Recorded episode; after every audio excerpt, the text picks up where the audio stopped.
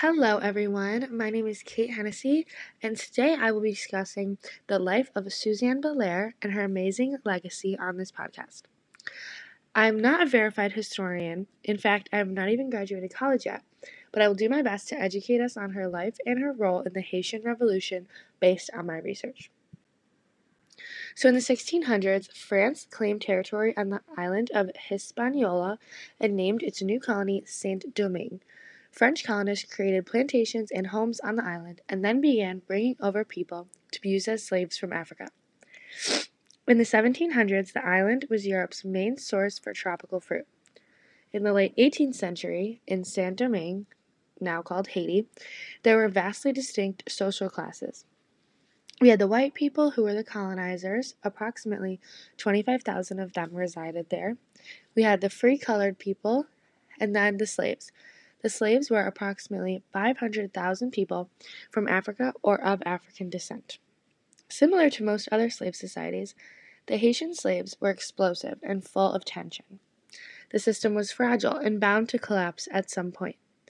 Knight says in his journal that without the outbreak of the French Revolution, it is unlikely that the system in Saint Domingue would have broken down in 1989 or er, excuse me 1789 also he said in the case of Saint Domingue, as later in the cases in Cuba and Puerto Rico, abolition came from the economically weakened and politically isolated metropolis. Thus, the revolution began.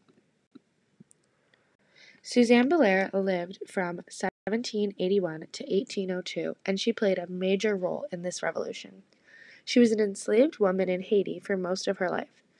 As 18th century sugar plantation economies boomed, Planters increasingly viewed enslaved women as a source of physical and reproductive labor to increase crop productivity and fertility rates.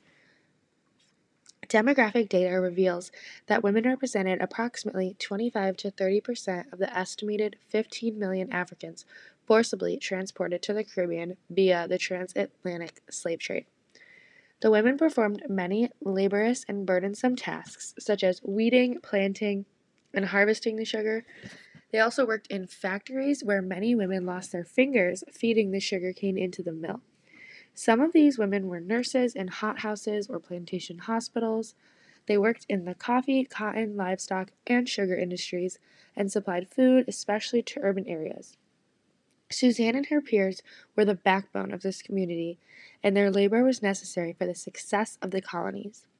Their bodies were put to the physical test every day while doing this work, and they were also subject to severe punishments such as whipping.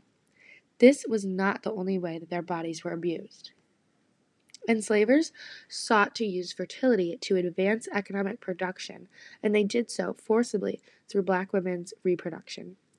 Reproductive justice is defined as the complete well being of women and girls based on their human right to decide when and how to have or not to have children, and to parent existing children in safe and sustainable communities. These rights were not extended to enslaved women at this time, since the French Code Noir statute on, enslaved, on enslavement mandated that children belonged to the owner of their mother. Much of these slave women were denied reproductive freedom and were subject to sexual exploitation. Forcibly breeding and then separating the mother and child during enslavement were foundational to the continued undermining and repression of black women's motherhood. The British colonizers that were in control incentivized reproduction because the children could then also be exploited to savor, slavery and unwaged labor at ages as low as four. These women were seen as objects to be used for their enslavers' leisure and for their benefit. Relations between enslaved women and white men were seen as unequal power and domination in the form of everyday terrorism.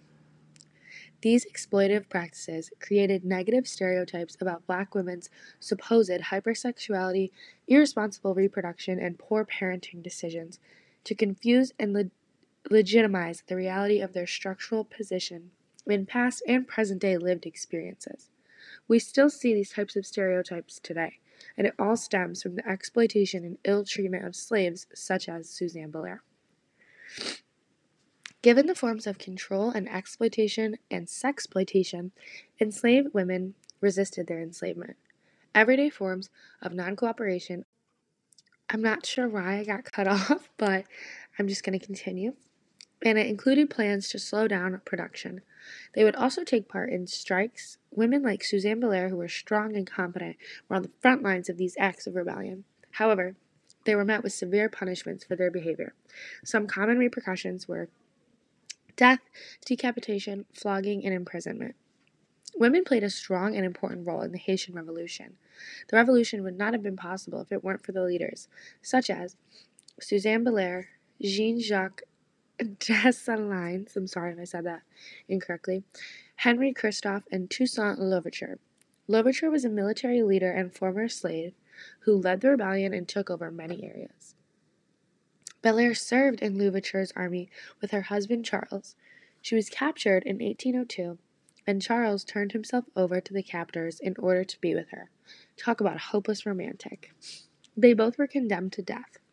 Because she was a woman, her captors insisted on a different mode of execution for her than Charles got. Suzanne Belair was to be decapitated, and Charles was to be executed by firing squad. However, Suzanne is a strong queen and refused to be blindfolded and die like that. They were then forced to execute her the same way as Charles. So they both died in 1802 by firing squad. The battle continued shortly after Belair's death. Saint Domingue prospered under Louverture. However, former slaves who wanted to become independent peasants resented Louverture's use of forced labor to revamp the island. The French also resented the way he was acting like an independent ruler. Napoleon Bonaparte then came to power in France in 1799.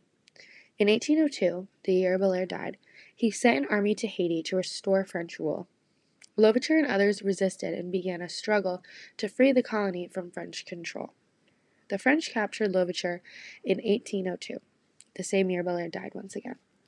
Former slave and French army general Jean Jacques Dessalines succeeded him as the leader of the rebel slaves.